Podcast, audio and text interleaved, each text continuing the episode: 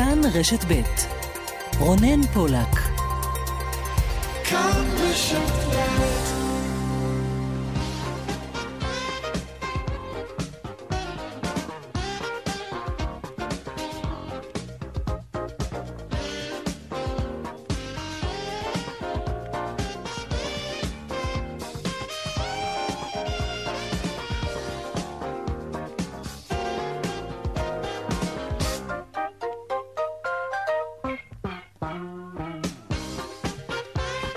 עכשיו שלוש ועוד אה, חמש דקות, שלום לכם. פותחים את המשק מחדש, לאט לאט ובזהירות, ואחד הנעלמים הגדולים ביותר הוא נוגע למערכת החינוך כמובן. זו מערכת ענקית שיש לה השלכות רבות, לא רק על התלמידים, אלא גם על הוריהם שמתחילים לחזור למקומות העבודה שעזבו לפני כחודש וחצי. יש המון שאלות הנוגעות למערכת החינוך, מי חוזר לספסל הלימודים, לכמה ימים בשבוע, ומה עם ההסעות וההפסקות והצהרונים, האם הם חוזרים לפעילות רגילה? כאמור, הרבה מאוד אה, שאלות ומעט מדי תשובות לצערנו בשלב הזה. אמר כאן היום מנכ"ל משרד החינוך כי המצב מורכב ביותר ושום דבר לא סטרילי מבעיות, ודאי כשמדובר באחת אה, מהמערכות הגדולות ביותר אה, לתפעל. עוד מעט יהיה איתנו לירן חוג'אינוב, כתבנו לענייני חינוך, הוא ינסה להשיב על כמה מהשאלות הבוערות אה, בתחום הזה. אתם כרגיל יכולים אה, ומוזמנים לפנות אלינו בפייסבוק, אנחנו לייב בפייסבוק של כאן ב' וכאן חדשות. תכתבו לנו את השאלות שלכם בנושאי חינוך כאמור, אבל גם בנושאים הקשורים לחזרה המדורגת אה, למקומות העבודה. יהיה איתנו מומחה לסוגיות הנוגעות למצב התעסוקתי שלכם, ענייני הביטוח הלאומי כמובן, מתי נקבל את uh, יתרת uh, דמי האבטלה, מה שלא שולם עדיין, איך יבוצע החישוב ומה קורה אם הוחזרתי לעבודה ובכל זאת תנאי העבודה שלי השתנו. האם מותר לי לסרב לשוב לעבודה ולהמשיך לקבל דמי אבטלה? ובכלל, מה קורה אם הוחזרתי לעבודה וכעבור זמן קצר פוטרתי שוב? האם אני, האם אני זכאי לפנות פעם נוספת ל... שירות התעסוקה כדי לקבל דמי אבטלה. אתם יכולים לפנות אלינו גם במייל, כסף, כרוכית כאן.org.il. כאמור, עדיף שתשלחו את השאלות שלכם אה, במהלך השידור בפייסבוק, אנחנו רואים את זה אה, ממש אה, אונליין תוך כדי השעה הזאת, גם בהודעות פרטיות אפשר, בפייסבוק של כאן ב' וכאן חדשות. לקראת סיום, שאל אותנו מאזין, הוא עצמאי, הוא שאל אותנו לגבי תהליכים של פשיטת רגל. מה ההשלכות של המהלך הזה עליו ועל uh, עתידו. נדבר כאן עם מומחה שיסביר את המשמעויות של פשיטת רגל ומה אפשר לעשות uh, מול הבנקים, מול הנושים ומול הצ'קים החוזרים. זה בהמשך, כאמור, תכתבו לנו גם בנושאים האלו. בצוות שלנו רונית גור אריה ואורית שולץ בהפקה, בדיגיטל נועה אקסטינר, טכנאי השידור הוא קובי ראובני, באולפן בבאר שבע שמעון דוקרקר, אני רונן פולק, כרגיל איתכם. עד ארבע, מיד מתחילים.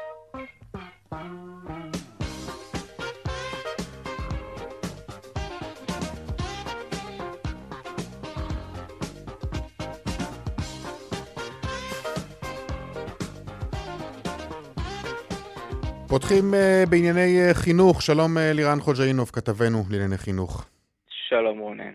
לירן, בשלב הזה נדמה לי שיש הרבה יותר שאלות מאשר תשובות, ובכל זאת בוא ננסה לעשות אה, קצת סדר עם מה שידוע, לפחות בשלב הזה. מה אמור לקרות ביום ראשון? האם מערכת החינוך חוזרת לשגרה או לסוג של שגרה? אז זהו, אה, הייתי אומר לך שאנחנו צריכים לחכות אה, לפחות עד מחר, אבל נראה שכבר עכשיו הדברים עוד יותר מסתבכים. לפני חצי שעה בערך עוד אה, דיון של אה, ראש הממשלה עם אה, השרים, דיון טלפוני, שקורה גם בזום, עם המל"ל, שבו מסתמן, כמו שזה נראה כרגע, שגם גני הילדים לא יכולים להיפתח מגיל לידה עד גיל 6. יש כרגע התנגדות מאוד נחרצת של משרד הבריאות בעיקר לעניין גני הילדים. אה, עם אה, המתווה של אה, משרד... רגע, אנחנו מדברים על כל גני הילדים? גני הילדים אנחנו באמת... מדברים על כל גני הילדים. גני פרטים פרטיים ו... הכל, הכל, נכון. חובה, מגיל... טרום חובה, הכל. מגיל אפס, כן. מגיל לידה עד גיל שש. כרגע משרד הבריאות אה, תומך רק בחזרה של תלמידי כיתות א' עד ג' לאותה חזרה הדרגתית, עוד מעט נפרט גם איך. אמ, אבל כמו שזה נראה כרגע, גני הילדים, יש התנגדות. בסופו של דבר, מי שהחליטו כמובן אה, ראש הממשלה נתניהו, אבל אה, שהוא מקבל התנגדות כל כך גדולה ממשרד הבריאות, יהיה לו מאוד קשה אה, להתנגד. אמ, העניין הוא שגני הילדים אמורים כמובן להיות מחולקים לשתי קבוצות של בין 15 ל-17 תלמידים, אבל יש המון גני ילדים שנמצאים בהם יותר מ-30 תלמידים, כלומר אי אפשר לחלק את זה ל-15-17, אגב 17 ילדים אמורים להיות בקבוצה רק באישור מיוחד של משרד הבריאות, ויש המון כאלה, ולכן משרד הבריאות מאוד מאוד חושש. אמ, יש המון חוסר התאמה בין אה, המתווה לבין אה, מה ש... אה, לירן? האם איראן איתנו או שהוא נפל איכשהו מקו הטלפון? אמ, לא, אוקיי. טוב, ננסה להעלות אותו אה, שוב. כאמור, הרבה מאוד אה, שאלות, ואתם רואים, אה, צריך לומר, מערכת שמנסה להיות מסודרת, אבל קשה מאוד שהיא תהיה מסודרת. זו מערכת ענקית. שצריכה להחזיר יותר ממיליון תלמידים לבתי הספר ולמוסדות החינוך. לירן חוג'אינוב, חזרת אלינו. כן, עד איפה שמעו אותי, זאת השאלה. בוא ננסה שוב לעשות סדר. ואתה יודע מה, אני, אני רוצה להתחיל דיברת על הגני ילדים, אה, כמובן שעדיין אה, לא ברור, אה, לפחות בשלב הזה. וצריך גם לעשות הפרדה בעניין גני ילדים. יש גני ילדים שהם גני ילדים פרטיים שפועלים כמו כל בית עסק שהם מספרה לכל דבר, וגם שם יש בעיות uh, של uh, כל מיני ארגונים שמפעילים אותם, שהם בעצמם יש להם uh, דרישות מהאוצר ולא בטוח שיפעלו גם אם יחזירו, למרות שזה עדיין לא בטוח, אבל בכלל לכל גני הילדים של הגיל הרך, אני לא מדבר כרגע על אלה של משרד החינוך, אני מדבר מגיל לידה עד גיל שלוש, אין שם עדיין מתווה ברור.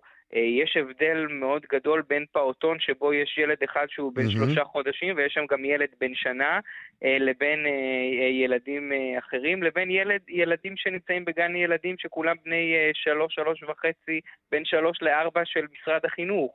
כלומר, יש כל כך הרבה הבדלים וצריך לרדת לכל כך המון פרטים. רזולוציות מאוד קטנות בכל נכון, הסיפור הזה. נכון, ולזה אוקיי. עדיין אין מתווה, ונגיד שכמובן גם שר הרווחה אופיר אקוניס אומר באותה ועדת שרים עכשיו, גם אם תפתחו, גני עד, הגיל הרך לא ערוך, לא מעונות uh, היום של המדינה, mm-hmm. ובטח גם לא המעונות okay, הפרטיים. אוקיי, אז הנה, שאלה בדיוק אולי שעונה גם, uh, תשובה שאולי אולי, אולי עונה לטובה, ששואלת אותנו מהי מעונות uh, היום.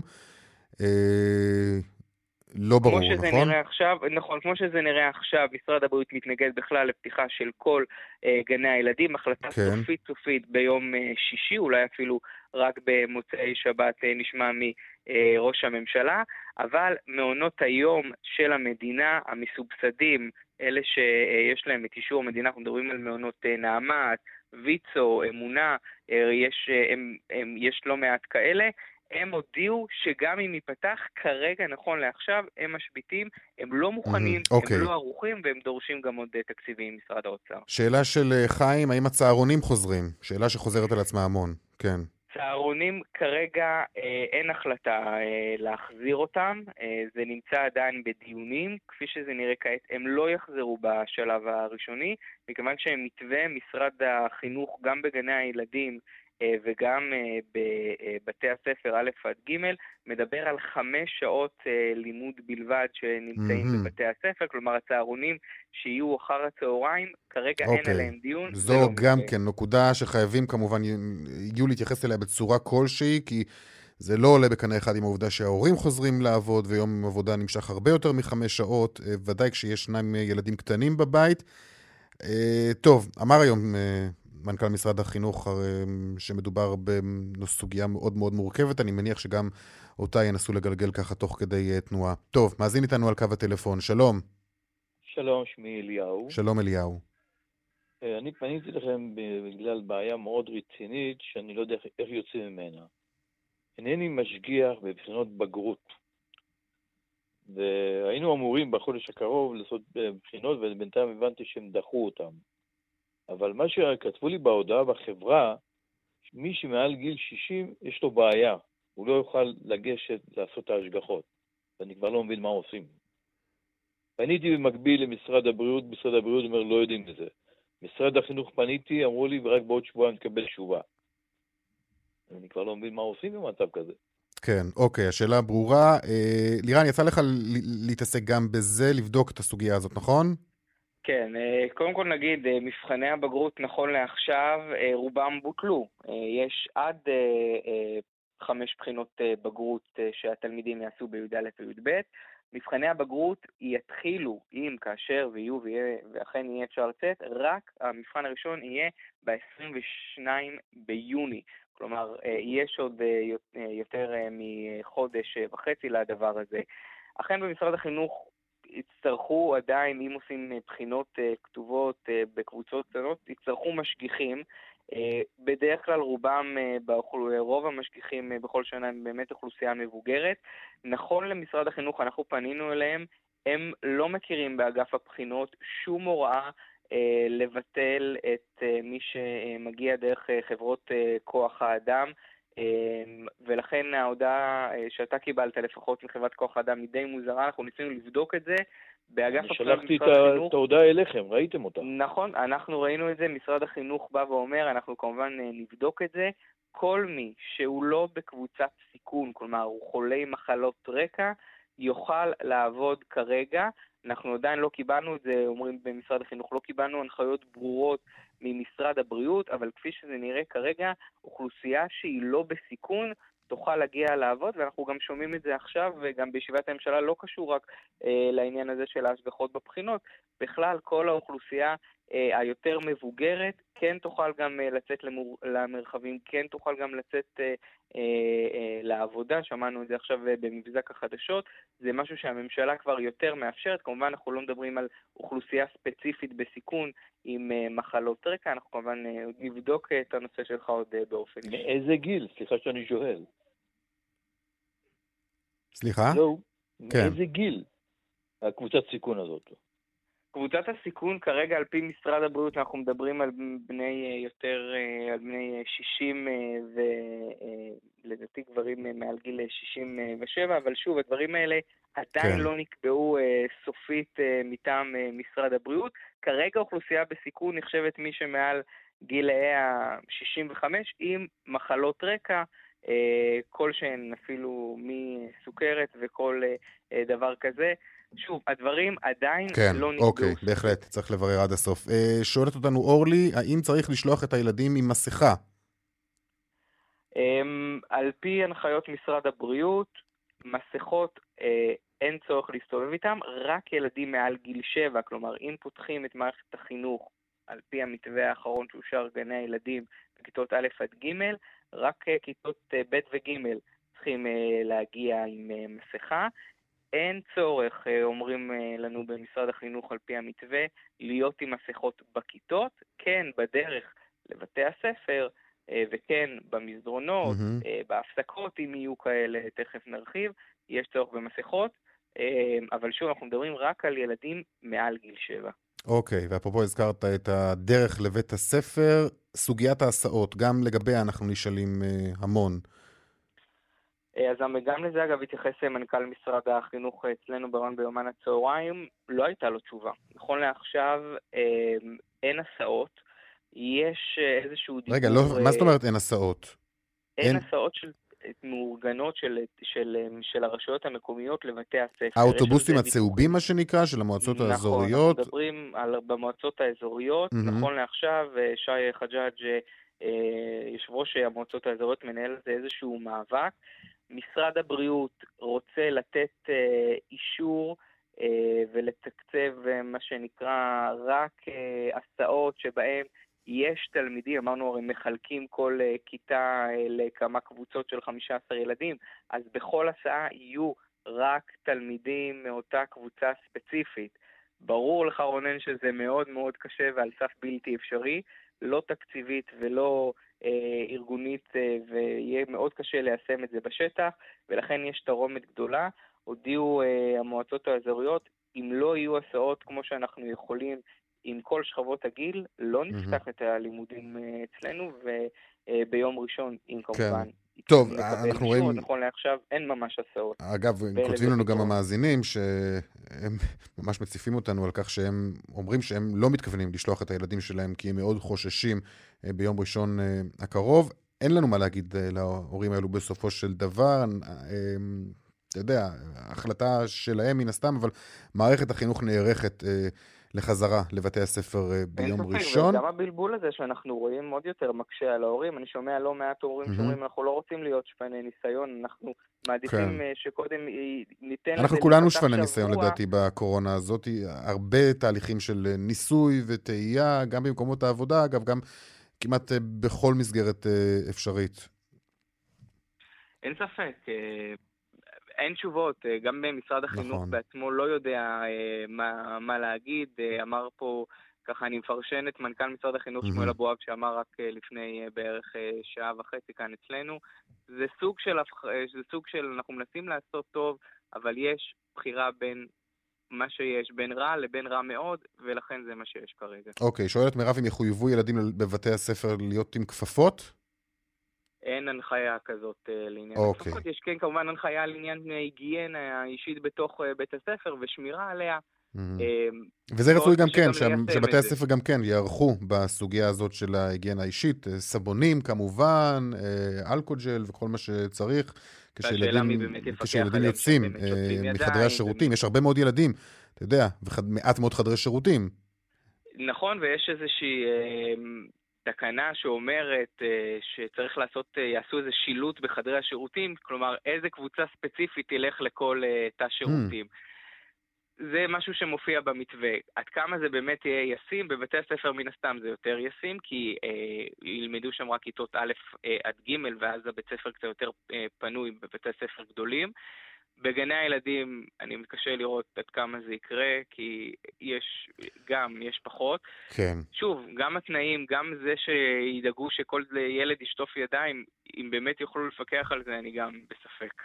טוב, יש לנו שתי שאלות שנוגעות לגני הילדים, למשפחתונים, הזכרת את זה בתחילת הדברים, אז בואו נעשה עוד תזכורת קטנה. ירדנה שואלת קודם כל לגבי, לגבי משפחתונים, האם חוזרים לשגרה? אני בעלת משפחתון וההורים רוצים תשובות לגבי יום ראשון הקרוב, ושואלת אותנו יפית, אה, איך, אה, מה יעשו המטפלות במעונות, איך ההתנהלות מול התינוקות, הם משתעלים, מנוזלים, מה לגבי חיטוי צעצועים?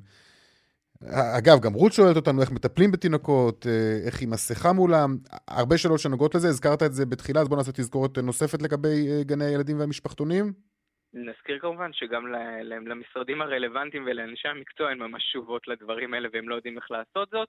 אה, אני יכול לעדכן אותך שהנה כבר עכשיו אנחנו מקבלים הודעה מאגף המשפחתונים, בעצם מהמטפלות, אה, כוח לעובדים שמאגד את המטפלות, הם אומרים, אנחנו לא מתכוונים להגיע ביום ראשון, אם יגיעו, אם יאמרו לנו. יש פה איזושהי זילות אה, בחיי אדם, אף אחד לא מדריך אותנו, ולכן אנחנו לא מתכוונות להגיע לגבי המטפלות אה, שמאוגדות אה, בכוח אה, לעובדים במשפחתונים, עכשיו אה, מוסרים את ההודעה הזאת. אה, ובכלל לגבי המשפחתונים, נכון לעכשיו משרד הבריאות מתנגד אה, לפתיחה של אה, בכלל של כל גני הילדים מגיל אה, לידה עד גיל 6, כך שכמו שזה נראה כעת ביום ראשון, אפילו לא יפתחו את אה, גני הילדים, ואם כן זה יקרה, אז uh, כמובן אנחנו uh, מדברים על uh, משפחות, על. משפחתונים ומעונות של המסובסדים של המדינה, שכבר מבחינתם גם הם הודיעו, אנחנו, אם יגידו לנו לפתוח, אנחנו לא נפתח כי אנחנו לא ערוכים, בדיוק מאותן סיבות שהזכירו כאן, איך מחטאים, איך מדברים, איך, עושה, איך, איך בעצם מטפלים בתינוקות, רוב הדברים לא ממש פתורים ולכן הם דורשים עוד זמן היערכות. אוקיי, אה, שואלת מאזינה, אה, היא כותבת, יש לי ילד בכ- בכיתה ב' וילדה בכיתה ה'. אה, במשרד החינוך שמעתי, אמרו שהכוח עזר הנוסף שאמור ללמד את הילדים הם המורים של ד' עד ו'. מה זה אומר? היא שואלת, האם לבת שלי יפסיקו את הלימודים בבית, את הלמידה מרחוק? האם תלמידי ד' עד ו' לא יחזרו לבית הספר עד סוף השנה בכלל? אה, שאלה קשה. קודם כל, אה, נכון, אמרה סגנית סמנכ"לית אה, משרד אה, החינוך אצלנו ביומן הבוקר. אה, באמת דברים דומים, עינה זיל, זילברמן. כן, אה, כן, אלו, אלו אה, הדברים שהיא מצטטת בעצם, את הדברים נכון, שנשמעו הבוקר נכון, זה ברשת מה ב'. שהיא אמרה. אה, כן. כוח העזר, הכוונה כמובן, נגיד, על פי המתווה, כרגע א' עד ג' אמורים לחזור ביום ראשון, כאשר שאר הכיתות, אה, תלמידי כיתות ד' אה, עד אה, י', אמורים להמשיך בלמידה מרחוק וכך יהיה. כוח העזר, לדעתי, מה שהתכוונה, שאנחנו מדברים על אם היה עוד סייעת, או אה, אנשים אה, שמסייעים, אז הם יגיעו לסייע אה, כמובן למורים שמגיעים לבתי הספר. אם היה מורה שהיא מורה מקצועית לחינוך גופני שמלמדת כיתות בוגרות יותר, A ו-ו', אז היא לא תהיה בזום, אלא היא תבוא לעזור יחד בכיתות הנמוכות, זה כמובן תלוי בכל בית ספר. האם יחזרו, לא יחזרו בכלל לפתיחת שנה? אף אחד עדיין לא יודע לענות על זה לגבי שאר שכבות הגיל. הם כן אה, יודעים להגיד שהם מנסים כמובן להמשיך עם הלמידה מרחוק, היא לא תיפסק אה, עוד הרבה זמן, כנראה שהלמידה מרחוק, כן. אה, יש מי ששונאים אותה יותר או פחות, אוקיי. טוב, אה, עוד מעט אנחנו נעבור לשאלות אה, בסוגיות אה, ביטוח לאומי. אתם יכולים לכתוב לנו כבר בנושאים, אה, בנושא הזה של אה, ביטוח אה, לאומי. זה ממש יקרה עוד אה, דקה אחת אה, או שתיים, אבל אה, לפני סיום, אה, לירן, אה, שאלות שאנחנו מקבלים ממאזינים, גם משה שואלת אותנו את זה, עוד אה, מאזינה נוספת ששואלת אותנו לגבי האוניברסיטאות. האם גם הם חוזרים אה, לשגרה? לא, נכון לעכשיו אה, מערכת ההשכלה הגבוהה כן. לא עומדת אה, על הפרק אה, בכלל. הלמידה מרחוק שם ממשיכה כרגיל. אין ספק שלקראת סוף הסמסטר יצטרכו לבדוק איך באמת זה יקרה כדי באמת לתת הערכות וציונים. מה שכן על הפרק זה כל שבועיים, במידה ואין איזושהי עלייה בתחלואה, אז כן, לדון כל פעם שכבת גיל אחר שתחזור. הדיון הבא הולך להיות רק על תלמידי י"א-י"ב, אם הם יחזרו בכלל לקראת הבגרויות. כרגע מערכת החינוך וההשכלה הגבוהה, אמ, זה עדיין לא על הפרק. אוקיי, okay, כאמור, אה, אתם רואים, הרבה מאוד שאלות, אה, לצערנו הרב, אה, מעט תשובות, אבל כמובן, את התשובות שיש לנו אנחנו נותנים, זה לא שאנחנו שומרים אצלנו, פשוט לדעתי זה, זה, זה, זה, זה תשובות שעדיין לא קיימות, ולכן אנחנו גם כן ממתינים ונמתין גם במהלך סוף השבוע הזה. אני מניח שהסוגיה הזאת של מערכת החינוך תעסיק אותנו עוד רבות בסוף השבוע, ובעיקר ביום ראשון בבוקר, ובכלל במהלך השבוע הבא. טוב, לירן חוג'אינוב, כתבנו לענייני חינוך, תודה רבה לך. תודה. עכשיו, עניינים uh, שקשורים לביטוח הלאומי. שלום לך, ברק נבות, יושב ראש ועדת הביטוח הלאומי בלשכת עורכי הדין. צהריים טובים, רונן, לך למאזינים. תודה. Uh, הרבה מאוד אנשים שואלים אותנו, ברק, אני מכיר באופן אישי, אגב, ממש לא מעט כאלו, שקיבלו הבוקר הודעה מהמעסיק שלהם על חזרה לעבודה מיום ראשון. אז שאלה ראשונה, קודם כל, מה אמורים לעשות אותם אנשים שנמצאים כרגע במעמד של עובדים בחל"ת, למי הם צריכים להודיע על כך, אה, האם הם צריכים בכלל לעדכן? קודם כל, שאלה מצוינת. אה, אחת ממיני רבות שאנחנו אה, שומעים עליהן בחודש וחצי האחרונים, החודשיים האחרונים, וגם כאן, תשובתי היא לפנות אל האתר של הביטוח הלאומי, יש שם קישור מסודר, שדרכו בקישור דיגיטלי אפשר לפנות ישירות אל הביטוח הלאומי, להודיע על חזרה לעבודה, ולא לסמוך בהכרח על, על המעסיק שיעשה את זה, אלא לעשות את זה באופן עצמאי. באופ... באופן עצמאי, אתה אומר. כן, באופן עצמאי אפשר להיכנס, יש אה, קישור אה, מסודר ו... אבל אתה מחויב, אתה, יש עליך את האחריות? החובה היא על המעסיק. החובה היא על המעסיק לדווח, אבל אם רוצים להיות יותר זהירים מזהירים, אז עדיף שהעובד, שבסופו של יום יש לו את האינטרס שהוא יהיה מדווח uh, כדין, עדיף שהוא יעשה את זה באופן עצמאי, כמובן שהאחריות המלאה היא על המעסיק. אוקיי, okay. מאזינה איתנו על קו הטלפון, שלום. שלום. שלום לך. שלום. אהלן. כן, שאלתך בבקשה, איך אנחנו יכולים לעזור? שאלתי, כן. אה, כן, אז ככה, יש לי קרוב משפחה mm-hmm. שהוא עובד בארץ, אה, הוא תייר, בעל דרכון, אה, יש לו ויזת עבודה והוא משלם ביטוח לאומי. עכשיו, אה, בתקופה הזאת הוא הוצא לחל"ת. וניסינו לברר איתו, ניסינו לעזור לו לברר אה, דרך ביטוח לאומי אם הוא זכאי לדמי אבטלה. עכשיו, אה, כנראה שביטוח לאומי באמת קורסים בגלל המצב הקשה. אי אפשר להשיג אותם טלפונית, וגם כשמנסים לשאול או בלשכת התעסוקה דרך האתר, יש מקום רק לשאול לאנשים שיש להם תעודת זהות. זאת אומרת, אין מקום להכניס למי שיש לו דרכון. עכשיו, זה לא עובד זר, זה פשוט בחור ש, ששב לארץ, יש לו, הוא לא תושב גם, לדעתי, בהגדרה. הוא אזרח ישראלי? או אזרח ישראלי לשעבר? אמ, זהו, ההגדרות של אזרח ותושב, אני חושבת שהן לא חלות עליו. הוא גר פה עם המשפחה בזמנו, ולמד פה בבית ספר. זאת אומרת, הם יהודים מחו"ל, שעשו okay. אוקיי. פה, אה, גרו פה כמה שנים, ועכשיו חלק מהילדים גרים פה. וההורים שם, אבל לכולם יש דרכון, הם לא עשו עלייה עדיין. אוקיי, זאת אומרת, אה, אם הם בארץ מספר שנים ויש להם דרכון, את מדברת על דרכון ישראלי, אז אה, באמת יש פה, קודם כל זה מקרה שהוא מאוד מאוד אישי ופרטני. ככה זה נשמע. ואם תשאירי את הפרטים שלך במערכת, אני אשמח לחזור אלייך ולנסות אישית לפתור את הסוגיה הזאת, כי זו סוגיה באמת ייחודית, שהיא מורכבת מהמון המון פרטים קטנים של פאזל, אבל אני נכון. מנסה לעשות ככה בצורה כוללנית.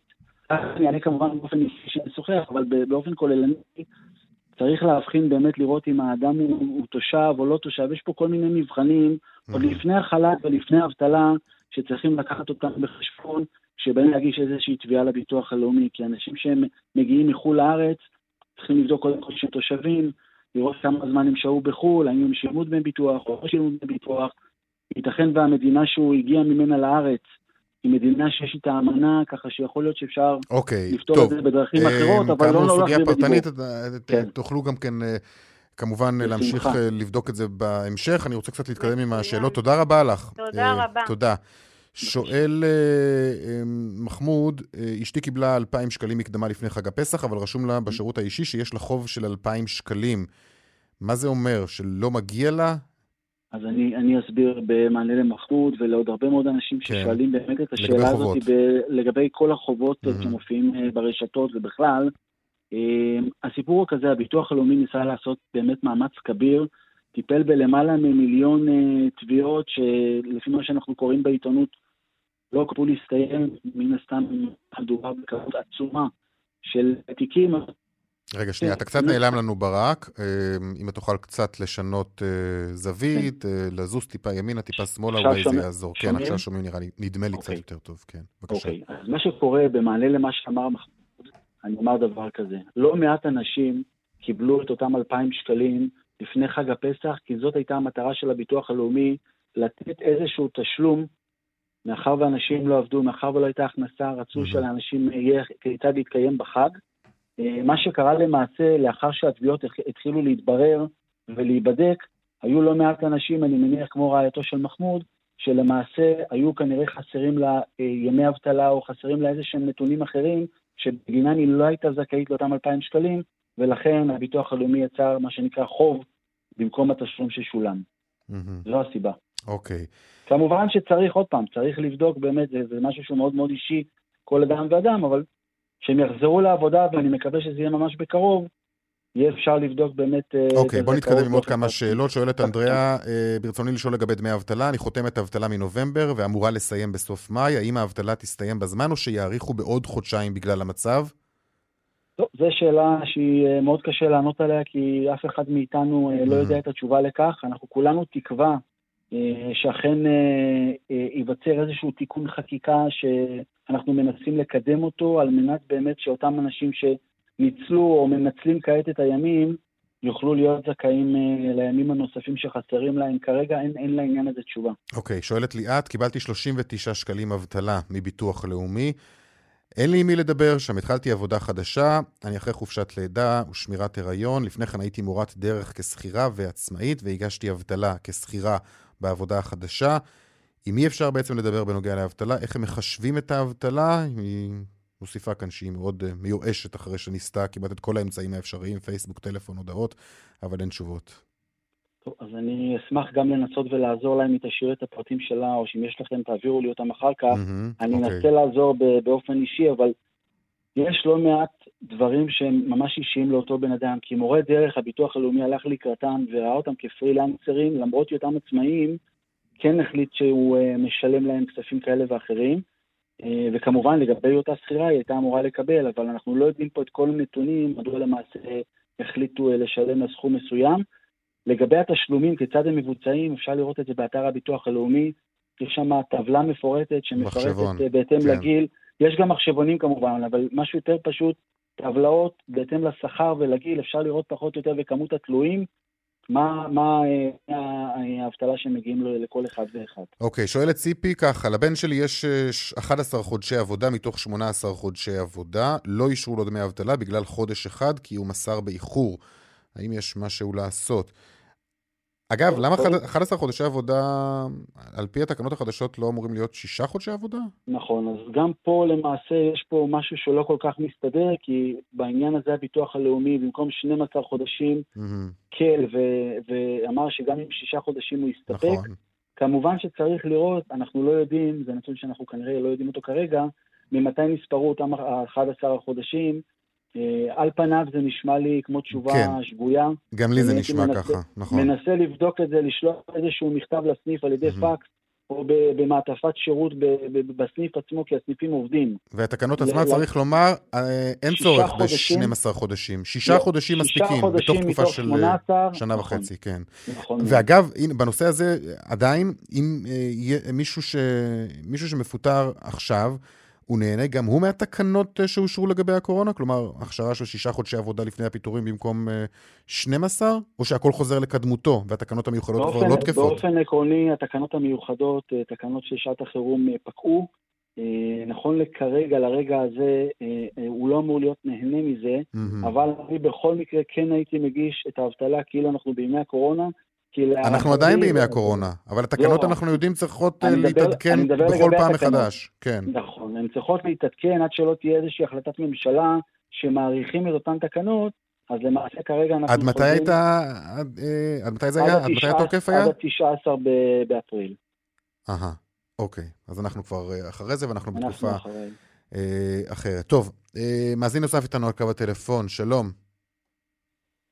שלום, כן, שלום לך. שלום וברכה. שאלתך בבקשה. אני כתבתי, אבל אני אשתדל לזכור את כל מה שנאמר. אה, אני עובד אה, קרוב לתשע שנים, מקום מסוים, אני לא רוצה להגיד איפה. ולפני שבועיים הבוס התחיל לנגן לי על הראש שהוא עומד לפטר אותי ואני צריך לבוא לשימוע ואני שנה וחצי יש לי עוד לפנסיה. ואחר כך הוא רוצה להוריד אותי לחצי משרה. האם זה חוקי, האם זה אוכל, האם לא? אוקיי, אז תראה אדוני, קודם כל השאלה שלך היא מתחום דיני עבודה, אבל אני אשיב לך בצורה מאוד קצרה ועניינית, שמאחר ואתה נשמע לי, לפי מה שאתה מתאר, בסמיכות לגיל הפרישה, נראה לי שעל פניו המעסיק מנסה לעשות איזשהו תרגיל ולשחרר אותך, ייתכן בתנאים שהם, אה, תנאים שהם פחות טובים לך. לכן המלצתי שאתה תפנה לעורך דין שמתעסק בתחום דיני העבודה ותתייעץ איתו לפני שאתה ניגש לשימוע, לפני שאתה עושה כל פעולה, וכמובן שאל תחתום למעסיק על שום דבר, לפני שאתה מתייעץ עם אה, עורך דין בדיני עבודה, שיוכל לייעץ לך אחרי שהוא ישאל אותך כל מיני שאלות רלוונטיות נוספות באשר למצבך. כרגע נראה על פניו שהמעסיק מנסה לעשות משהו, לנצל גם את גילך, גם את המצב אה, שקיים כרגע במשק, כדי לשחרר אותך טיפה לפני הפנסיה עם תנאים פחות טובים. אל תעשה שום דבר, אל תחתום על כלום, מבלי שאתה מתייעץ עם עורך דין בדיני עבודה. אוקיי. זה לא שאין עבודה, יש עבודה, או פתאום... לא, לא, חלילה, אני לא, לא אמרתי שיש יש, עבודה לא, או אין אני מדבר עבודה, במקום, במקום עבודה שאני עובד כרגע. זה רק יש מחזק את עבודה. מה שאני אומר. אם יש גם עבודה ועדיין הוא מנסה לעשות לך איזשהו תרגיל במרכאות, תמצא לך איזשהו מומחה בדיני עבודה, עורך דין, שיוכל לענות לך על השאלות ו- ולכוון אותך ולהדריך אותך. כיצד לצאת מהזמן. אוקיי. אז עדיף... אתה מבין? מה זה מבוגר מדי? כל השנים עבדתי, פתאום אני כבר לא כשר בשבילו. אתה זה, זה, מבין? נשמע, זה נשמע כמו סוג של התנערות של המעסיק, ואני באמת חוזר שוב, תמצא לך עורך דין בדיני עבודה שיוכל לייעץ לך. אוקיי, זו לדעתי העצה הכי טובה. אכן, עורך דין אה, לענייני אה, עבודה. שואל אותנו מאזין, אה, מה צריך לעשות בן אדם מעל גיל 70 שעבד, יצא לחל"ת, הוא קיבל אה, פיצוי עבור החודש הראשון? האם עבור החודש השני צריך להיכנס פעם נוספת לאתר של אה, אה, שירות התעסוקה לא, אין והביטוח צורך. הלאומי אין- ולבקש המשך אין תשלום? צורך. אין צורך, רונן, להיכנס... ברק? איתנו? או שהוא נעלם? נפל? טוב, אנחנו מנסים אה, להעלות אותו שוב, אבל הנה, זו תשובתו, הוא אמר, אין צורך בעצם אה, להיכנס שוב ל... אה, לאתר של שירות התעסוקה או של הביטוח הלאומי. יש כאן איזשהו עדכון אוטומטי ככל הנראה לגבי חישובים שיעשו מחדש לגבי מי שמגיע ומי שלא מגיע. ברק איתנו על קו הטלפון שוב? כן, כן, ברק. כן, אז נחזור חזרה לשאלה שנשאלה. אין כל צורך אה, לא לפנות ללשכת התעסוקה וגם לא לביטוח הלאומי. בחודש מאי אותם אנשים שעברו את גיל 67 גם אמורים לקבל איזשהו מענק. פשוט להמתין ולעקוב אה, גם באזור האישי שנמצא במרשתת וגם אה, בחשבון הבנק, לראות, לראות אה, לקראת ה-17 במאי, אני מאמין שהכספים אה, אמורים להיכנס עד אז. אוקיי, okay, שואל יעקב, אה, בקשר לתשלומי האבטלה, מי שקיבל מקדמה על חודש מרס, מתי מקבל את האבטלה המלאה? ב-17 באפריל או ב-17 במאי? אנחנו יודעים, הרב, אגב, ש... במאי. במאי, נכון? כי ב-17 כן. באפריל, מרבית האנשים שכתבו לנו אמרו שהם הם לא, לא קיבלו כלום, כי, כי בעצם נכון. הם קיבלו את המקדמה עוד uh, בערב חג הפסח, ולכן זו הייתה המקדמה זה... של ה-17 באפריל. במרץ. לא, מה שהם קיבלו לפני חג הפסח היה עבור חודש מרץ, mm-hmm. ועבור חודש אפריל הם יקבלו ב-17 במאי. כן. ה-17 לחודש זה היום שבדרך כלל משולמים אה, דמי האבטלה. טוב, זה אומר שיש אה, פער מאוד מאוד נכון. ארוך בין שני המועדים האלו. נכון, נכון, אבל זה פשוט ככוח הנסיבות, זה מה שפשוט קרה, שגם נפל חג באמצע, וזאת הייתה ההחלטה למעשה שהם קיבלו. אוקיי, שאלה של מיכאל, הוא בן 66, בחל"ת, הוא קיבל הודעה על חזרה לעבודה. אבל אחרי שעתיים אמרו לו שבגלל הגיל שלו הוא לא יוכל לחזור כרגע. אה, דמי האבטלה הם כ-60 אחוזים. לדעתי זה גם כן שאלה שיותר מתאימה לתחום אה, דיני העבודה, אם אתה יודע לענות על זה. זה תחום אה, בהחלט של דיני העבודה, זה נשמע, עוד פעם, אני אומר את זה מאוד מאוד בזהירות, כי זה פחות תחום עיסוקי, אבל ממה שהוא מתאר, אדם ששב לעבודה ובשל גילו, מוסרים לו שהוא לא יוכל להמשיך, זה נשמע כמו הרעה בתנאי ההעסקה שלו. גם כאן הייתי ממליץ לו לפנות לעורך דין שמתעסק בדיני עבודה, שיבדוק יחד איתו את הזכויות ויפנו למעסיק כדי להעמיד אותו במקום. אגב, מאזינים שואלים אותנו גם כן לגבי האם קיימת להם האפשרות אה, לומר שהם לא רוצים לחזור לעבודה. אומר, אומרים לנו מאזינים שהמעסיקים שלהם אה, קיצצו להם את המשרה, והם מבחינתם מעדיפים להמשיך ולחתום אה, אבטלה ולקבל דמי אבטלה. רק באופן עקרוני זה, זה מצב שבו גם המעסיק וגם העובד למעשה מסכימים שאותו עובד יצא לחופשה ללא תשלום. ברגע שהעובד עצמו לא מעוניין אה, לשוב לעבודה והמעסיק למעשה לא מסכים, אה, צריך לנתח את המצב, את הנסיבות, כל מקרה כמובן הוא פרטני, mm-hmm. אבל לנסות ולהבין למה באמת, מאין נובע, כי לפעמים מעסיקים מנצלים את המצב ורוצים להרע בתנאים או לשנות את תנאי ההעסקה או השכר, ואז למעשה צריך לבחון את זה באמת בתחום, מול דיני העבודה ולראות אם אין פרעה בתנאי ההעסקה וכולי, ובאמת גם כאן ההמלצה היא לעורכי דין שמתעסקים בדיני עבודה להתייעץ איתם בכל אה, בעיה כזאת שמעלה המעסיק, אה, בין אם זה על ידי צמצום השכר או שעות העבודה או בין אם זה שלא רוצים להשיב את העובדים חזרה לעבודה מכל מיני סיבות. זה דברים שצריכים להיבדק אה, פרטנית עבור כל אחד בנסיבותיו. אוקיי, okay, ושאלה גם כן בנושא הזה, אם חזרתי לעבודה ופיטרו אותי שוב, האם אני יכול עדיין לקבל דמי אבטלה? ככל שלאדם יש uh, מספיק ימי אבטלה, כמובן שאין שום בעיה. צריך, uh, מה שנקרא, לפנות uh, בתביעה לביטוח הלאומי לדמי אבטלה, והתביעה הזאת... אבל יש, יש, יש, יש מכסות, נכון? של ימים. יש מכסות, יש מכסות של ימים, גם כאן הימים כמובן, מתחלק, החלוקה למעשה היא למספר...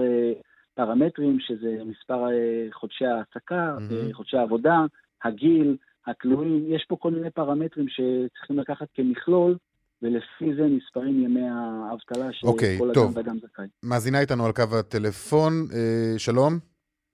ציפי, כן, שלום. שלום. שלום וברכה. ככה, אתם בעצם עניתם לי קצת קודם, אבל uh, יש איזה משהו שאני חייבת לשאול. הבן שלי עבד, uh, עבד באלביט, הוא נסע לחו"ל והוא אמור היה לקבל אבטלה. עכשיו, הם אמרו לו שעל 11 חודשים הוא לא יכול לקבל אבטלה, כי הוא מסר את זה קצת באיחור. אם הוא היה מוסר חודש קודם, אז זה היה בסדר. Mm-hmm. חסר לו חודש כן. אחד. טוב, כמדומני זו השאלה שאכן ענית מקודם. אה, אז אני רק אולי אחדד את זה, כי, אני, כי יש לא מעט אנשים שהם אה, ישראלים, מה שנקרא, עם אזרחות ישראלית, שעובדים בכל מיני חברות ישראליות בחו"ל. אה, הדין שלהם כמובן כמו כל עובד ישראלי שנמצא בגבולות המדינה, וגם לגבי אותם 11 חודשים, צריך לבדוק בדיוק על איזה 11 חודשים הם מדברים, כי הביטוח הלאומי הקל וצמצם לשישה חודשים, ככה שאם הוא עבד כשישה חודשים ומעלה בתקופה של החודשים האחרונים, או ב-18 חודשים האחרונים. ב-18 חודשים האחרונים הוא עבד 11 חודשים, אבל עד אוגוסט. באוגוסט הוא סיים. עד אוגוסט 2019? נכון, נכון. והוא מסר למ... לקבל דמי אבטלה במרץ, בתחילת מרץ. צריך פשוט לעשות את החשבון, זאת אומרת, לקחת אז... ממרץ אחורה עד לאוגוסט, נכון. פלוס 11 חודשים על פניו. על פניו זה נשמע כאילו הוא זכאי. הוא הגיש את התביעה לדמי אבטלה לביטוח הלאומי? כן, מאותו יום שהוא הגיש, אמרו לו שיש לו 11 חודשים, בגלל חודש אחד אתה לא מקבל. עכשיו, אני רק רוצה להוסיף שיש לו חודש אחד שבמקרה הוא עבד באוסטריה ולא בחברה ישראלית. השאלה אם זה יכול... אז עוד פעם, צריך לראות, אז, אז זה יכול מאוד לעזור, תלוי באיזה מדינה זה היה, כי יש אמנות עם כל מיני אוסטריה, מדינות. אוסטריה, זה, אוסטריה זה ארץ עם אמנה, אני בדקתי. אז uh, מה שאני הייתי מנסה, עוד פעם, את יכולה להשאיר את הטלפון שלך במערכת, אני אנסה לסייע בעניין הזה. אה, כי על פניו, ממה שאת מתארת, זה נשמע כאילו הוא זכאי, ופשוט הוא נפל בין הכיסאות, זה מה שעל פניו נשמע. כי הוא עבד כל השנים, ופתאום הם אמרו לו, בגלל חודש אחד לא מגיע לך כלום, והוא חזר בדיוק צריך לבדוק את זה. טוב, אכן, הנה, אז את תשאירי את הפרטים שלך ואנחנו נבדוק את הנושא הזה עם אה, ברק, ככה שמסייע אה, בהתנדבות, צריך לומר, למאזינים שלנו שנתקלים באמת בבעיות פרטניות. אמ, בואו נראה, שאלה אחרונה של עופר, לפני שאנחנו עוברים לסוגיות של אה, פשיטות רגל. אה, שואל עופר, אני בחל"ת מ-15 במרס, קיבלתי שתי הודעות מביטוח לאומי, אחת שיקבל 188 שקלים, והשנייה שהופקדו 2,000 שקלים בחשבוני. בפועל הופקדו 188 שקלים. אני לא מצליח לקבל תשובה למה הסכום הנמוך הזה, מה הוא אמור לעשות. אתה יודע לתת לו תשובה, אה, ברק? אוקיי. טוב, ברק כנראה נפל, אז אנחנו בשלב הזה פשוט אה, נודה לו ונעבור לנושא הבא שלנו. אה, נאמר כמובן תודה לעורך הדין ברק נבות, יושב ראש ועדת הביטוח הלאומי בלשכת עורכי הדין. ואתם כמובן יכולים להמשיך ולשלוח לנו שאלות בפייסבוק של כאן ב' וכאן חדשות. אנחנו בשידור חי גם שם, בפייסבוק, תגיבו לפוסט הרלוונטי של התוכנית הזאת, אה, תשאלו את השאלות שלכם, יכולים כמובן גם בהודעות uh, פרטיות uh, בפייסבוק. עכשיו, פשיטות רגל. בשלב הזה לא ידוע כמה גדלה או בכמה גדלה התופעה הזאת של פשיטות רגל בתקופת הקורונה, מה שכן ברור שיש אכן זינוק של ממש בהיקף התופעה, והיא עלולה, התופעה הזאת אף לגדול עוד ככל שהמשבר יעמיק. שלום לך, עורך הדין גלעד נרקיס, מומחה למשפט uh, פיננסי. שלום. שלום לכם. בואו נתחיל ממש במושגי יסוד. מהי פשיטת רגל? מהי חדלות פירעון? ובהמשך תסביר לנו גם מה ההבדל בין שני המושגים האלו. נעשה את זה ממש בקצרה. כן. פשיטת רגל היום כבר יש לנו חוק חדלות פירעון חדש, ולמעשה נכון. היום אנחנו כבר לא אה, קוראים לאנשים פושטי רגל, אלא חדלי פירעון. והחוק עבר איזשהו שינוי, שלמעשה המטרה הייתה אה, לנסות ולהכיר בתופעה הזאת כדבר שיכול לקרות לכל אחד, mm-hmm. ומדובר באיזושהי תאונה כלכלית, והמטרה היא סך הכל לשקם את החייב ולהוציא אותו מחובות למסלול חיים חדש ותקין ונורמטיבי. אה, זה אפשר לומר ככה מעוף הציפור, מלמעלה. אה, אבל עדיין הליך חדלות פירעון או הליך פשיטת רגל הוא הליך קשה. הוא הליך שאנחנו מחויבים להרבה מאוד סנקציות ולפיקוח של נאמן ושל בית משפט. וחשוב מאוד שאנשים יבינו, שהמאזינים יבינו שלא מדובר פה באיזשהו אה, טיול שבסופו של דבר אנחנו מקבלים שמיטה מכל החובות ואין לזה מחיר. ולכן צריכים אה, גם היום, ואולי דווקא בימים כאלו שאנחנו באמת מתרגשת על כולנו, על כולנו סערה, אה, עדיין לא לרוץ להליך הזה ולהבין בדיוק מה הוא אומר, ולראות אם יש פתרונות אחרים, פתרונות של אה, שיח, של אה, משא ומתן, גם אם זה כרוך באיזשהו מחיקת חוב כזה או אחר. כן. טוב, אז בוא, אני, אני אתן לך שאלה שראיתי, קראתי באחת מקבוצות הפייסבוק של העצמאים, שאלה של עצמאי שממש מתלבט לגבי פשיטת רגל, ובתגובות היו מי שהציעו לו להימנע מזה ככל שהוא יכול, כי זה, איך הם אמרו לו, כתם שירדוף אותך אה, במשך תקופה מאוד ארוכה, ותתקשה לקבל אשראי מכל בנק, גם אחרי האפטר וגם אחרי שבע שנים ובכל שלב שיהיה לך בעתיד.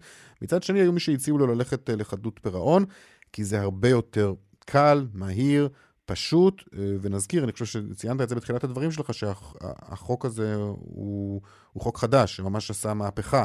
בכל הנוגע לאפשרות של חייבים להתאושש מהר ולהשתקם, הוא עבר רק בשנה שעברה, נכון? כן.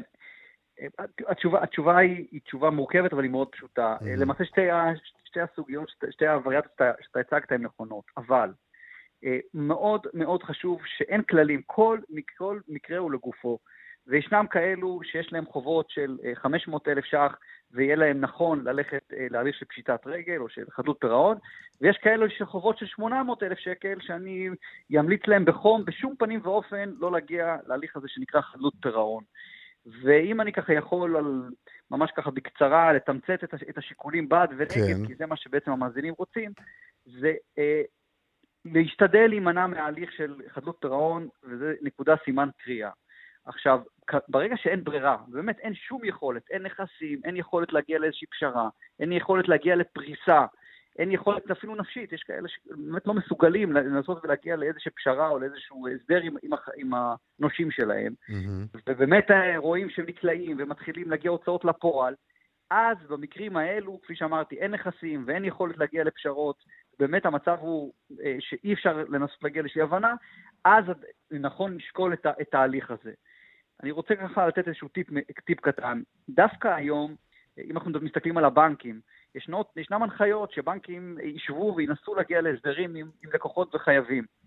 ואנחנו רואים בכלל, אגב, בתקופה האחרונה, ובפרט עכשיו לאור המשבר הנוכחי, שבנקים גם מבחינת האינטרסים שלהם, האינטרס שלהם מבחינתם זה לא, שהלקוחות שלהם לא יגיעו לחדלות פירעון, כי אז ברור לכולם שבחדלות פירעון או בפשיטת רגל כולם מקבלים פחות. כולם, וזה כמעט כלל, למעט מקרים יוצאי דופן, כולם מפסידים מה, מהאירוע הזה. גם החייב, גם האדם שחייב את הכספים, אבל גם הנושים. וכולם יודעים ומבינים את זה, ולכן יש נכונות ולנסות ולהגיע לאיזושהי הבנה. אנשים צריכים לשקול את זה, לא ללכת, לא להליך הזה, לא להליך הזה, ממש לבדוק מה מתאים לכל אחד ואחד. מה, מה החסרונות בסופו של דבר של הליך כזה? כלומר, אנחנו יודעים, אתה יודע, בסוף מגיע בן אדם וחושב ש... מצב של אה, חדלות פירעון או פשיטת רגל, לפתור אותו עכשיו אה, מכל אה, צרותיו, אבל זה לא ככה. אולי יד קלה מדי על ההדק אפילו? כן, יש להליך הזה הרבה מאוד משמעויות, ומשמעויות לא, לא סימפטיות. Mm-hmm. ראשית, אנחנו צריכים להבין, מרגע שאנחנו מוכרזים, יש צו כינוס, זה נקרא, בעצם מרגע זה אין לנו יותר, אנחנו לא עצמאים מבחינה כלכלית. יש נאמן שבית משפט ממנה אותו, כונס הנכסים הרשמי, אנחנו לא רשאים לעשות שום פעולה מבלי לדווח ומבלי לקבל אישור לפעולה, למה שאנחנו מבקשים לעשות. אנחנו נהיה, יהיה לנו תקציב חודשי, אנחנו נצטרך לדווח גם לכל דבר ועניין, אה, נהיה חייבים מוגבלים, לנהל חשבון בנק, אנחנו נוכל במקרים מסוימים רק בזכות, כמובן שלא נוכל להיות, לקבל אשראי, יש גם בעיית בית המגורים, אם יש לנו בית מגורים, הוא, לחל... הוא בהחלט נמצא בסיכון, מה שאגב לא היה כל כך בחוק הקודם. אה, בהחלט הנאמן יכול לבוא ולומר, אנחנו מבקשים למכור את הבית ולשלם את החובות. יש לזה כמובן סייגים וזה לא כל כך פשוט, אבל אנחנו צריכים להבין שזה הליך שהוא מורכב. גם כשאנחנו נסיים אותו ונקבל הפטר, אז נכון שאחרי תקופה מסוימת המטרה היא שה, שזה יימחק. אבל אני רוצה להגיד לך ככה בסוד, שזה לא נמחק. וכל, ומרבית גופי האשראי... זאת אומרת, זה נכון, זה, זה אכן כתם. זה כתם, זה כתם. ויש כמובן את הנושא שלפעמים ככה אנשים מנסים לטאטא ולא להתייחס אליו, גם את הנושא הנפשי. אני רוצה לומר לך שמלווים הרבה מאוד אנשים בסיטואציות האלו. כן. זה גם, יש לזה קושי, קושי אמיתי ונפשי להתמודד עם, עם, עם הליך כזה, ולא כולם מתאימים לזה. ולכן צריכים לשקול את זה. בהחלט ישנם מצבים ש, ש, ש, שהחוק אליהם כיוון, שאי אפשר שבן אדם יישאר כלוא בתוך חובותיו למשך כל חייו. כי הדבר הזה לא, הוא, הוא לא תורם לאף אחד. הוא לא תורם פשוט, לא לחייב ולא לנושים. ול, ולכן, ולאותם מצבים צריך לשקול את זה. אבל לנסות קודם ולמצות את, ה, את השיח ולנסות להגיע לפשרות, שאגב, לעיתים אתה בהסדרים או בפשרות מגיע לאותה תוצאה בדיוק, כמו שהיית מגיע אחרי כמה שנים של, של הליך של חדלות פירעון. בלי כל אותם uh, כתמים או בלי כל אותם uh, נזקים שיכולים להיגרם בדרך. אוקיי, okay, uh, כמה זמן זה אמור להימשך, uh, תהליך כזה? זה גם, זה תהליך לא, זה, זה לא תהליך uh, מהיר, נכון? נכון, לא. אז פה לדוגמה יש עוד חידוש. יכול לקחת שנתיים, גם כותבים לנו מאזינים. לא, מדובר על, על, על כשלוש שנים, שהמטרה היא שבמסגרת, צריכים להבין שבחוק הקודם, בחוק הפשיטת רגל, mm-hmm. הליכים כאלה נמשכו לפעמים שנים על גבי שנים, הרבה יותר משלוש שנים. כרגע המטרה היא שבתקופה די קצרה יוגש איזושהי תוכנית פירעון על ידי אותו נאמן שמונה, שהוא בעצם יחליט כמה סך הכל אותו חייב ישלם, שבסופו של הליך המטרה היא שהוא יקבל הפטר. אבל כמובן שאם במסגרת אותו הליך מג... הנאמן מגלה שאין שיתוף פעולה, או שהיה חוסר תום לב, או שיש עוד נכסים, הוא רשאי גם להגדיל ולשנות את התוכנית. אתה למעשה, אותו חייב הוא למעשה כבול בהליך הזה לפרק זמן של מספר שנים. אוקיי, okay. אה, תהליך uh, ארוך, ומה קורה בסופו של דבר אם אין לך שום אפשרות להחזיר חובות או לשלם לספקים והצ'קים מתחילים uh, לחזור?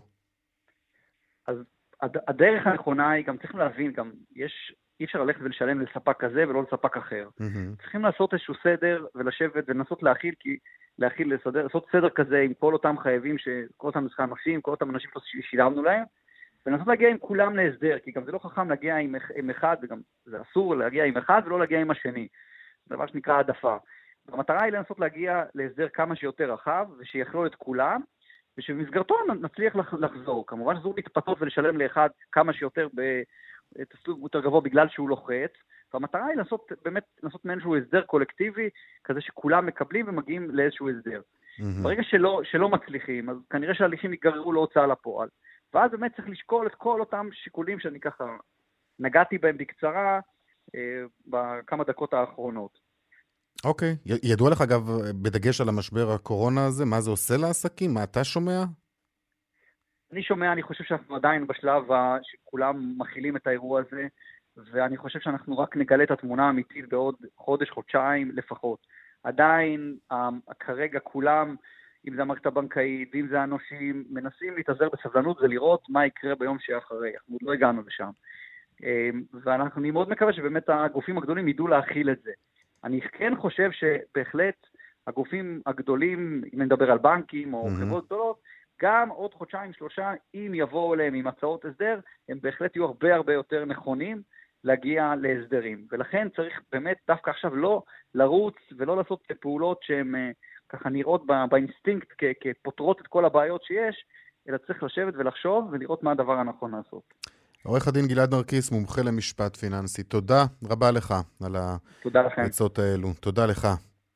תודה. זהו, אה, סיימנו, נראה לי שנשארו לנו עוד אה, דקה, דקה וחצי, אז נסיים ככה עם קצת אה, צלילים, עם קצת אה, שיר שיקח אותנו ממש עד לחדשות.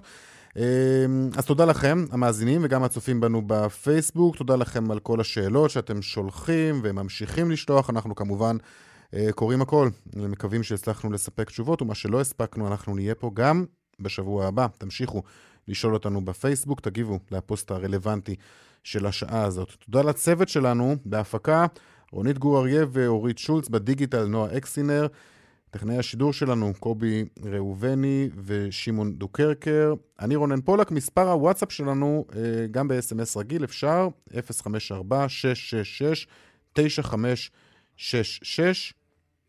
זהו, תודה לכם על ההאזנה, ורק בריאות. סוף שבוע נפלא שיהיה לכם. להתראות. משהו חדש מתחיל אצלי עכשיו מישהו מוכר עומד ומסתכל אמצע הרחוב ומישהו אוכל. כמה רעשים הופכים כבר למקצת. משהו חדש מתחיל אצלי. עכשיו דברים קורים תמיד בזמן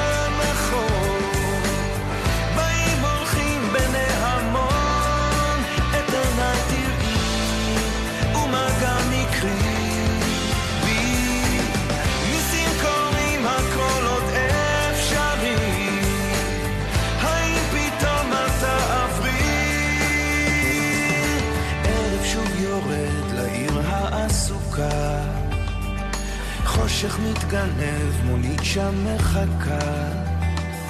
חתול רחוב קטן גובע ברעב.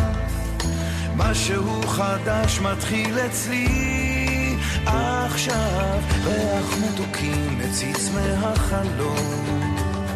שם במרחקים עולה כבר אור ראשון. קטע של רחוב קורע מתחתיו. משהו חדש מתחיל אצלי עכשיו. דברים קורים תמיד בזמן